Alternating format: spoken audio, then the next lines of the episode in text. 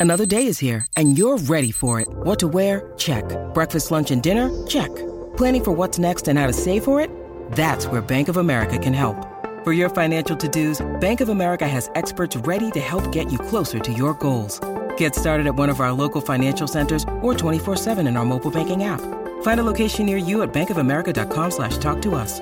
What would you like the power to do? Mobile banking requires downloading the app and is only available for select devices. Message and data rates may apply. Bank of America and a member FDIC. When you need mealtime inspiration, it's worth shopping Kroger, where you'll find over 30,000 mouthwatering choices that excite your inner foodie. And no matter what tasty choice you make, you'll enjoy our everyday low prices, plus extra ways to save, like digital coupons worth over $600 each week. You can also save up to $1 off per gallon at the pump with fuel points. More savings and more inspiring flavors make shopping Kroger worth it every time. Kroger, fresh for everyone. Fuel restrictions apply. Lucky Land Casino asking people what's the weirdest place you've gotten lucky? Lucky? In line at the deli, I guess? Aha, in my dentist's office.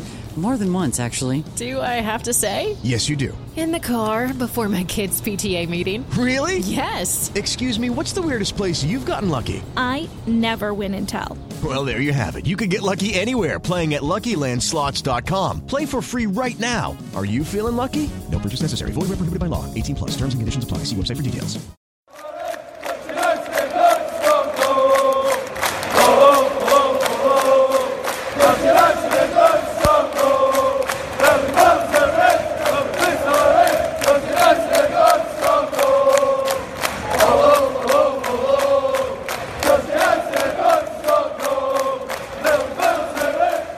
Here we go with Series 2, Episode 37 of the Manchester United Weekly Podcast. And thank you very much for joining me, Harry Robinson, with Jack Tait, as always. This week we're talking Stockholm, Spurs, and success, or, or what quantifies success really, as we we, we lose 2 1 to Spurs at uh, the Lane, the finale, as Sky Sports dubbed it, over the top as usual, basically the last game at White Hart Lane. We are going to Stockholm, though, as the, as the intro says. Um, and, uh, I mean, after all, that's that's all that really matters. To be honest, top four is is mathematically out of the equation.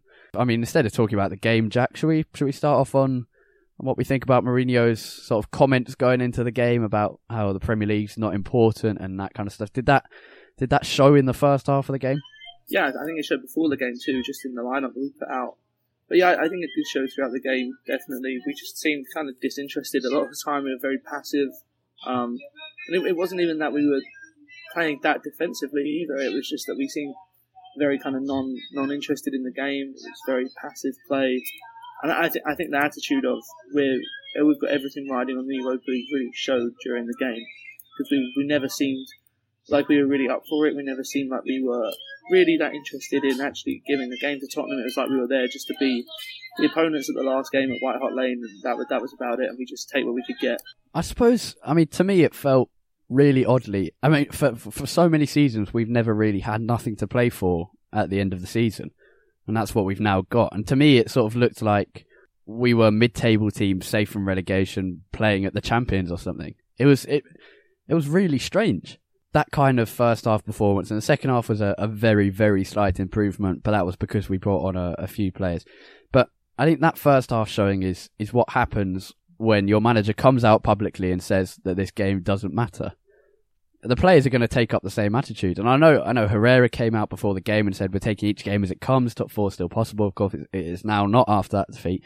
Um, but the players will will not be as motivated, whatever you say. And I mean, at Man United, you win every game, even with injuries, even when deep down you know that this game is of is of secondary importance. You you give the public show of that you win every game because this is this is Man United.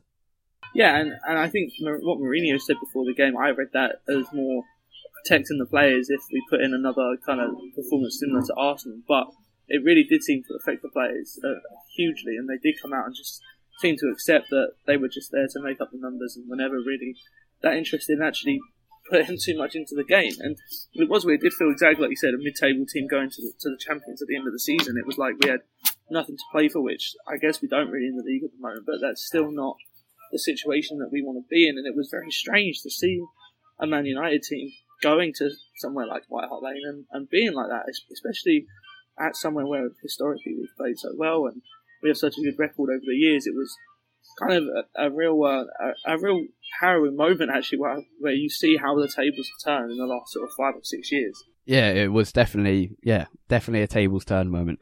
Um, interestingly, Marie, I don't think Mourinho's won a league game at, at White Hart Lane since 2005. I think that fact is correct. Um, I haven't actually checked it, but I think I saw a tweet about that earlier. Yeah, we, we've we've got an all right record. I mean, it's not a fantastic record. I, I remember, I think the last game at White Hart Lane I went to was um, it was in the snow, and Fergie had this little this little hat on, and Clint Dempsey scored a 91st or 89th minute heading equaliser or something, and Van Persie had scored early in the game. But well, I mean, generally, yeah, we should be speaking Spurs, um, lads. It's Tottenham. What's really strange is that Mourinho is a manager who, I mean, his life revolves around winning, winning every game, every trophy. I mean, I mean, for me, that's why he's got much less character than someone like Fergie or even someone like Van Gaal, whose life has a bit of colour to it. I mean, Fergie was it was horses and playing the piano and stuff, and Van Gaal is like his, his holiday home in in the Algarve and things like that. I mean, little things.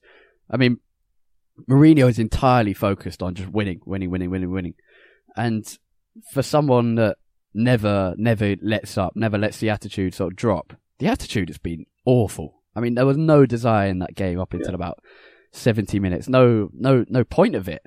Um, and um, I mean, the main the main issue I have is that I mean, everyone says it, it doesn't matter at the time, and sure, I mean, this result has has no has no bearing on our league season because that's, I mean, our league season was really really done in October or November. I mean, I know it wasn't. We've had lots of chances to get in the top four, but what really what really did us was that October November run.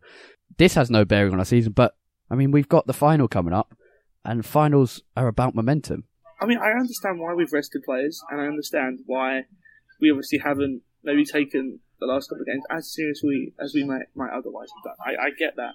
But I also think that there's still, as you said, there are still things to be gained from these matches. And the Arsenal game I can maybe excuse slightly more because it was in between the two legs and we needed to keep players fresh for Thursday. But now that we've, we've got through to the final, players need to be fresh. They need to, and the part of being fresh isn't just that they don't play; it's that they need to play so they they, they stay match sharp. It's, it's extremely easy if you don't play for three weeks uh, till the till the Europa League final to then come back and, and feel like you don't really you don't really know what you're doing. You haven't played in three weeks, um, and it was strange to me to see the extent to which we decided, or Mourinho decided, I guess, to actually say, right, this game doesn't matter. We're not going to focus on it at all. We're just going to keep put, we're just going to put a team out there, just make up the numbers, and just see what happens. Hope for the best. And there's not there's not really something that we've ever seen. I don't think from from Man United, certainly, not something that I've ever seen.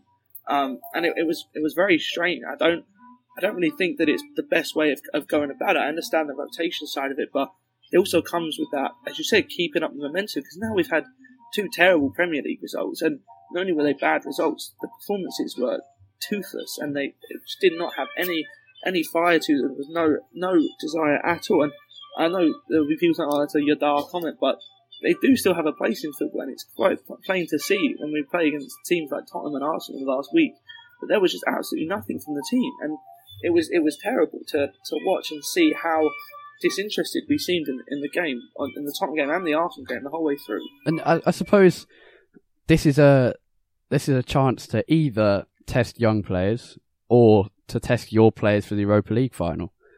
And none of the players seem to sort of understand that. I know I really came out after the game and said, "Yeah, this is a chance for for us to earn a starting spot in the in the Europa League final team, in the Europa League final eleven. But I mean, no one really showed that. No one went for it.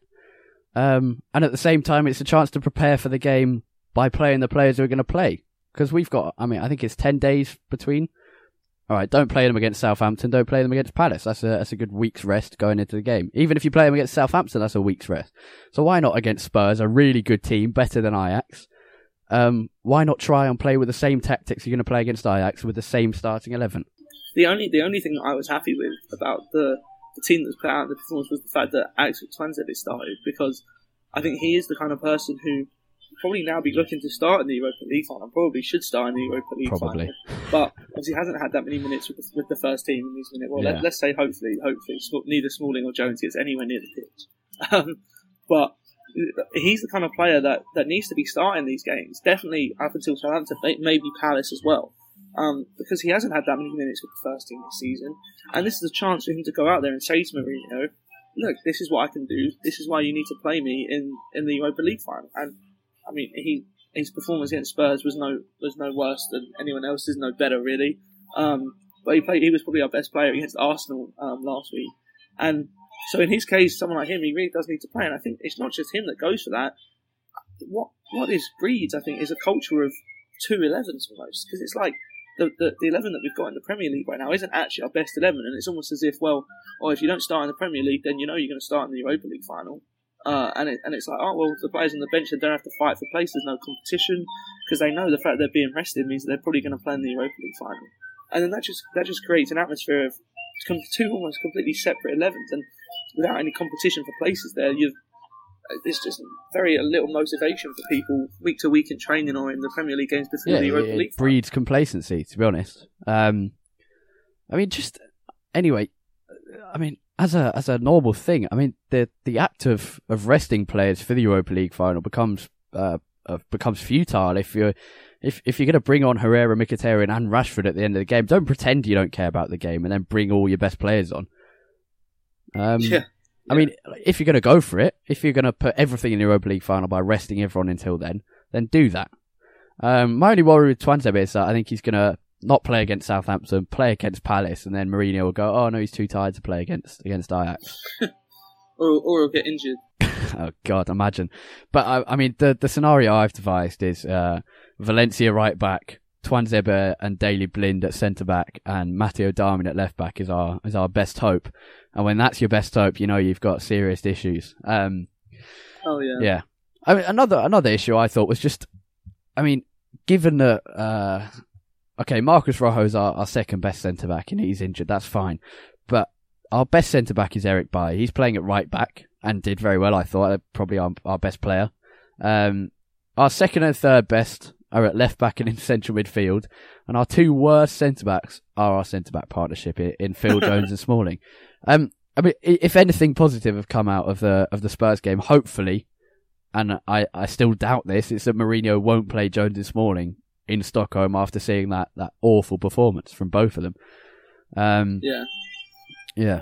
And to, to be fair to Mourinho, I don't actually think he will play Smalling. I definitely don't think he'll play both. Um, it, yeah, I think I think playing Jones is, is, is one thing because Jones, if if Jones has a has a strong leader next to him, then Jones can be a very good, especially one on one. Phil Jones is a very very good defender, but Yeah. sometimes he gets a little bit too rash. Yeah, exactly. He he he is actually. There are signs that he's a good defender. Smalling looked to be a good defender last season under Louis van Gaal because he had eleven men protecting him because we were playing so defensively. Yeah, I mean Jones over Smalling at the moment, albeit we've got another ten days for Phil Jones to be injured. So don't get your hopes up. That might be his longest spell of fitness in two years if he stays fit to the final. um, I wouldn't be surprised if if Jones injured Pogba or Rashford. um, Just make him train on his own for the next few Yeah, weeks. put him in isolation. Um, I mean, on on Paul Pogba, good to see he's been given some time off. Um, really, really sad news about his dad dying. I mean, he's a, he's a 24 year old, and his dad's died at a, at a crucial part of. I'm, I'm not saying this as in it's it's a crucial part of our season, but for him as a as a footballer, I mean, this is a as a footballer, as in your job, this is the time when you want to be you want to be really involved in the team. And best wishes to Paul Pogba, and hopefully he's given time off until uh, probably the Palace game and the Europa League final when can come back and, and dominate in the way we know he can do. Because we, we missed him against Spurs as well, as we've missed him every time he hasn't played in the in the team this season. Uh, just a, a final thing, best tweet of the week, um, from at Bearded Genius, who probably would feature if we if we did a tweet of the week every week. It might be him every single week. He said, uh, "Today is about saying to, to a grand old institution, it may no longer be fit for purpose and need replacing." but at least it scored, and that, of course, is is Wayne Rooney, not White Hart Lane. Um, right, Celta Vigo. Um, follow, follow. United are going to Stockholm. I mean, it's been a few days now, so I'm now buzzing for the for the Europa League final. But at the time, there was something a little fake about my celebrations at the final whistle. Um, I was sort of forcing myself to celebrate. The the celebrations were strange. I think my, mine were too because I was very happy we got to the final, and, and now, like I said, I'm I'm buzzing for it as well. Um, even though I had bloody exam on the same day, but I can't I can't wait for the final. But at the time, I was like, I mean, it's great we made this Europa League final, but Jesus, that was a bad performance. um, you know, we really played terribly against Celta Vigo at Old Trafford. We were very very lucky to escape without um, without being pushed to extra time or in fact just losing the tie because I mean especially um, the chance at the end for John Guidetti. Oh, I mean, the other guy should have should have shot into the square in it, but my heart sunk when, when that happened. I, just, I could just see our whole season go up in smoke. Yeah, it was it was not a comfortable watch. Yeah, a very a very weird feeling at the end um, in a European final, but we were terrible. And at the time, I, I tweeted, "Give it a week, I'll be buzzing," and and now I am. Just uh, at the time, it was a very weird mix. We we were that was, was one of the worst performances of the season, and it wasn't playing the way United should as the song goes. Um, but at the end of the day, Stockholm Europa League final, and if we win that, all will be forgotten in about three years when everyone will just remember that night out in Stockholm, um, rather than that terrible performance against Anderlecht, Celta Vigo, Zorya Luhansk, getting battered by Fenerbahce, blah blah blah. Um, I suppose I mean, if we're actually going to talk about the performance, which I don't really want to, um, but we've got through Spurs. We're talking about the performance. Didn't really want to talk about that either. Um, just it, it would be so nice if if we tried to see out the game on the front foot instead of on our heels, sort of defending our own box. If if we went for it, we grabbed another goal. Because after the first goal came, I don't think we really deserved it. To be honest, we hadn't started very well, um, and and the kid pops up again, but we then had confidence and we then went for it. So so why wouldn't we we go for the second goal when we came out for the second half when at 70 minutes? Because until 80, 78 minutes maybe, um, Celta Vigo weren't in that game. So conceding was just a, an obvious consequence of, of needlessly sitting back for the, the final 20 minutes of a, of a game. There, there really was no need for us to, to go out and sit back like that to you know, I was, I was actually thinking this while I was watching the game. It's something I mentioned briefly last season on, on here. That one thing that we were actually extremely good at under Louis Van Gaal is those rare occasions when we did take the lead under Louis Van Gaal. We were very, very good at protecting it because his style of football, as boring and as disinteresting as it was, the one thing it was very, very good at was keeping possession and keeping the game under control. And we were extremely good at holding leads last season because when we got a lead, we didn't sit back and try and hold on and and really just let the other team come at us again and again. We held on to possession and, and we slowed the game down and we controlled the tempo and we didn't let the other team get a stranglehold on the game. And then the way that we've gone to protecting things this season under Mourinho is just to drop deep and sit in our own 18 yard box for the next for for the next 30 minutes of the game. And it's cost us numerous times this season. And it very nearly cost us again against Celta Vigo and probably should have done if it wasn't for some pretty poor finishing on their part. Celta Vigo had so many chances during that game, and there is just no reason why we should be looking to sit back. We had the quality on the pitch against Celta Vigo to take the game by the scruff of the neck after we went 2 0 up and say, right, we are just going to shut this game out. We're going to keep the ball. We're going to dictate the tempo. We're not going to let Celta Vigo settle. Of course, they're going to come and put pressure on you, but you have to back yourself as Manchester United players, as clearly the superior team on the pitch in terms of the talent that you have. You have to back yourselves to be able to get out of that pressure and be able to take the game by the scruff of it and close that game out instead of sitting back and just praying for the best. Yeah, um, sums it up well. That a couple of positives from a, a very poor night. I mean, aside from the major positive being we're going to Stockholm, um, Sergio Romero, although he's definitely, I mean, he's obviously United's second best goalkeeper, showed that his brilliant record. I think it's six conceded in in 10 or 11 games. Um, his brilliant record isn't just a result of playing against poor teams. He actually is a very good goalkeeper, and surprisingly so. Oh, yeah. Yeah. This season, League made some brilliant saves so far. So, yeah, I mean, he kept us in the game. He made a fantastic one against uh, against Vigo yeah. um, to keep us in the lead and, and properly in the game because we were struggling at that point. Marouane Fellaini has now scored it in three consecutive semi-finals: FA Cup, League Cup, and Europa League a man for the moment. yeah, and a, a, final happy stat. Um, our last six goal scorers at home, perhaps forming the greatest six-a-side team if they've ever existed in, in all time. Our last six goal scorers at home in European semi-finals are John O'Shea, Antonio Valencia, Darren Gibson, Anderson, and Marouane Fellaini. Um, you would not be stopped with that team. It's, it's, it's actually incredible. Isn't it? You think about the players we've had during the span of those last of those last six goals at home in European finals, and those are Yeah. the five players. And Anderson with a goals. with a double as well. Um, poss- I don't know how many goals he scored for Man United, but I would assume that, that those two make up a significant proportion of of that. Um, I mean, I just I in my my main memory of Anthony is that he would shoot from anywhere, but very rarely score. there we go. He scored nine goals for Man United in total. So two ninth of his goals came in European semi-finals at Old Trafford. Um, impressive. A busy week for Man United's youth sides as they wrapped up their seasons. The under 18s concluded an exciting campaign in the under 18 Premier League with a 4 2 defeat to Blackburn Rovers. Ethan Hamilton scored a brace but a defeat on the final day on Friday at Altrincham. Man United finished fourth, but that's 17 places higher than last season. An exciting campaign full of goals, and most importantly, progress in every department. Better players, good coaching setup, more friendlies, more competition, and therefore more development. Under 16 players Dion McGhee and Brandon Williams both made their debuts in that game, while James Garner made his debut last week. So, uh, planning for next season with uh, a few of the senior under 16 players. And the under 16s beat Blackburn 4 1 the following morning with James Garner, uh, who I've just mentioned, and Anthony Elanga scoring. The under 15s had lost 5 4 to Huddersfield earlier in the week with another brace from Anthony Elanga and two from Mason Greenwood as well. In transfer news, Kanye Diedrich Roberts will leave United this summer at the end of his scholarship. Best of luck to him after eight under 18 league appearances and one under 23 appearance this season and one goal. In international news, Regan Poole, who captained United at the Dallas Cup earlier this year, has been called up for Wales's under 20 squad for this month's Toulon tournament, where England will also play. At the under 17 Euros, neither Aidan Barlow nor Leo O'Connor started as England faced Ireland in the quarter final, but it was Aidan Barlow's England who won 1 0 thanks to a goal from Man City's Jadon Sancho, securing them qualification for the under 17 World Cup in India in, I think it's October or November, and putting them into the semi final of the under 17 Euros on Tuesday, while they faced Turkey. In low news, only Andreas Pereira was in action, getting a free kick assist for Granada in a 2 1 defeat to Osasuna.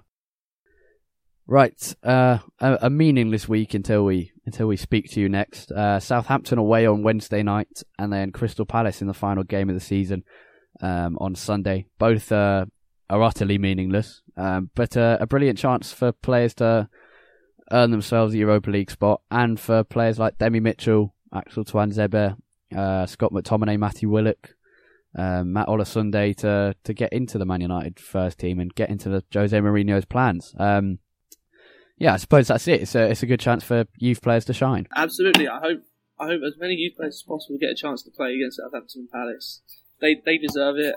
There's, if we're not to be taking the Premier League seriously, what's the point in playing the playing the players that play regularly anyway? We might we might as well play play some of our youth products, give them a chance, and give them a taste of Premier League football because there's quite a few of them like Scott McTominay.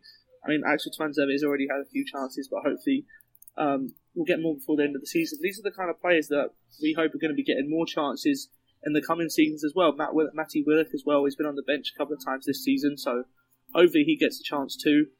It, it, it, this kind of kind of reminds me a little bit of the situation of um, of the end of David Moyes' season. We had Ryan Giggs and we played um, played Norwich, I believe, and James Wilson scored scored two goals, and we played pretty much an entire youth side in the last couple of games of the season. I think I think that was uh, no Norwich. We beat four 0 in Giggs' first name, Yeah. and then Hull was the last home game of the season, and it was the last game for for Vidic and and not Ferdinand, but definitely for Vidic, and he, he had his goodbye thing, and it, was Ryan Giggs' last game for the club, and he was replaced Yeah. by Tom Lawrence, I think.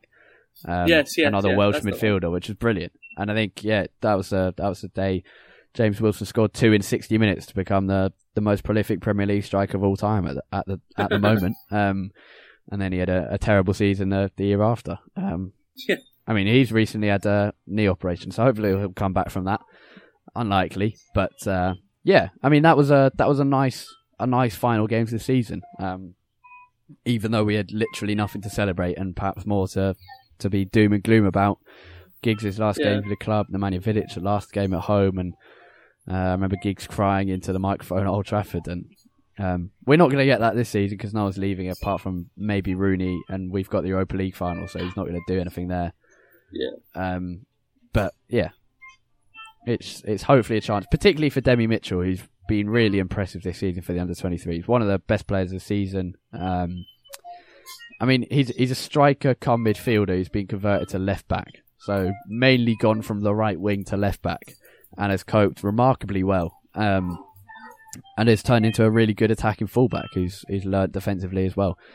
And uh, I mean, for, for for United as an academy, it's not just a a job to to make players for the first team. It's also a job to to to give these players a great founding for when they leave because not all five of those, not not all five of Mitchell, Willock, McTominay, Olosunde, and and I don't know Joel Pereira are going to make it at Man United. But we want them to be the best players they can be elsewhere. So if we can give them a, a chance in the Premier League, that's that's a fantastic opportunity to do so. Um, and, and, next season, looking ahead, we've also got Andreas Pereira, hopefully coming back from his loan from Granada as well. So yeah, it's another another person who, and he, by all accounts, I've not really watched much of him. I watched a couple of his games, but by all accounts, he's impressed at Granada despite their disappointing season and having to be subjected to playing under Tony Adams. Yeah, um, I mean, it, to be to be honest, it's been a great experience for him, and he's he's said as much. He said um, a few weeks ago that he's he's learned how to defend because when he was at Man United, he he never really had to defend, and at, I mean. Under Mourinho, you probably do more, and that's why it's good. Because I was about to say that. yeah. um, at Granada, he was saying how they're defending for the whole game, and maybe you get one chance in the entire game, and he's got a responsibility to finish that or provide the assist for that. Um, he's had some great free kick assists. I th- I think I've watched him quite a few times. I think he's played really well for a side that are utterly useless. Um, a really really terrible side, and and as well, it's been a really good experience because weirdly he's been one of the senior players, not as in an older player, but because he speaks. I think he speaks five languages: Portuguese, Spanish, Flemish, maybe French and English. Um, and he's basically acting as a translator in the dressing room where no, there's no one common language. So good experience for him, and hopefully he comes back and, and can be a squad player next season, maybe at number eight, um, where where he hasn't played much for Granada, but could do well for Man. Um, yeah, just, I mean that's all there is really these last two games, and we'll have a we'll have a special Europa League preview show for you um, before before Stockholm, before Ajax.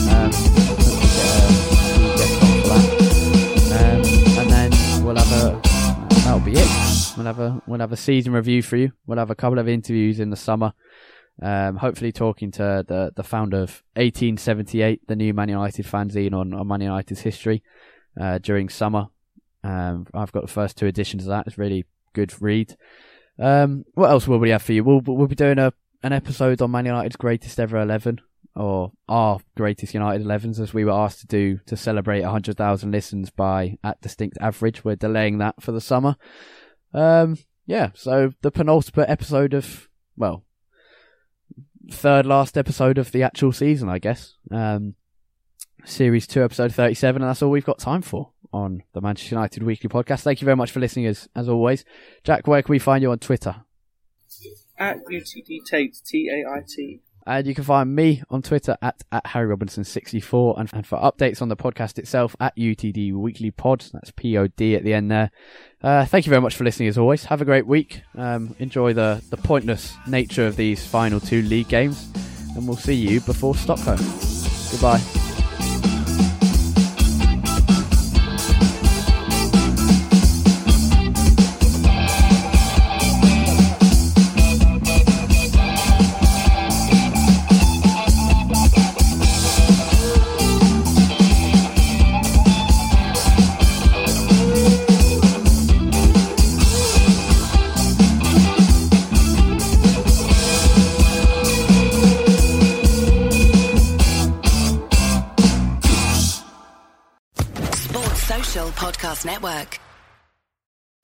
Lucky Land slots, you can get lucky just about anywhere. This is your captain speaking. Uh, we've got clear runway and the weather's fine, but we're just going to circle up here a while and uh, get lucky. No, no, nothing like that. It's just these cash prizes add up quick. So I suggest you sit back, keep your tray table upright, and start getting lucky.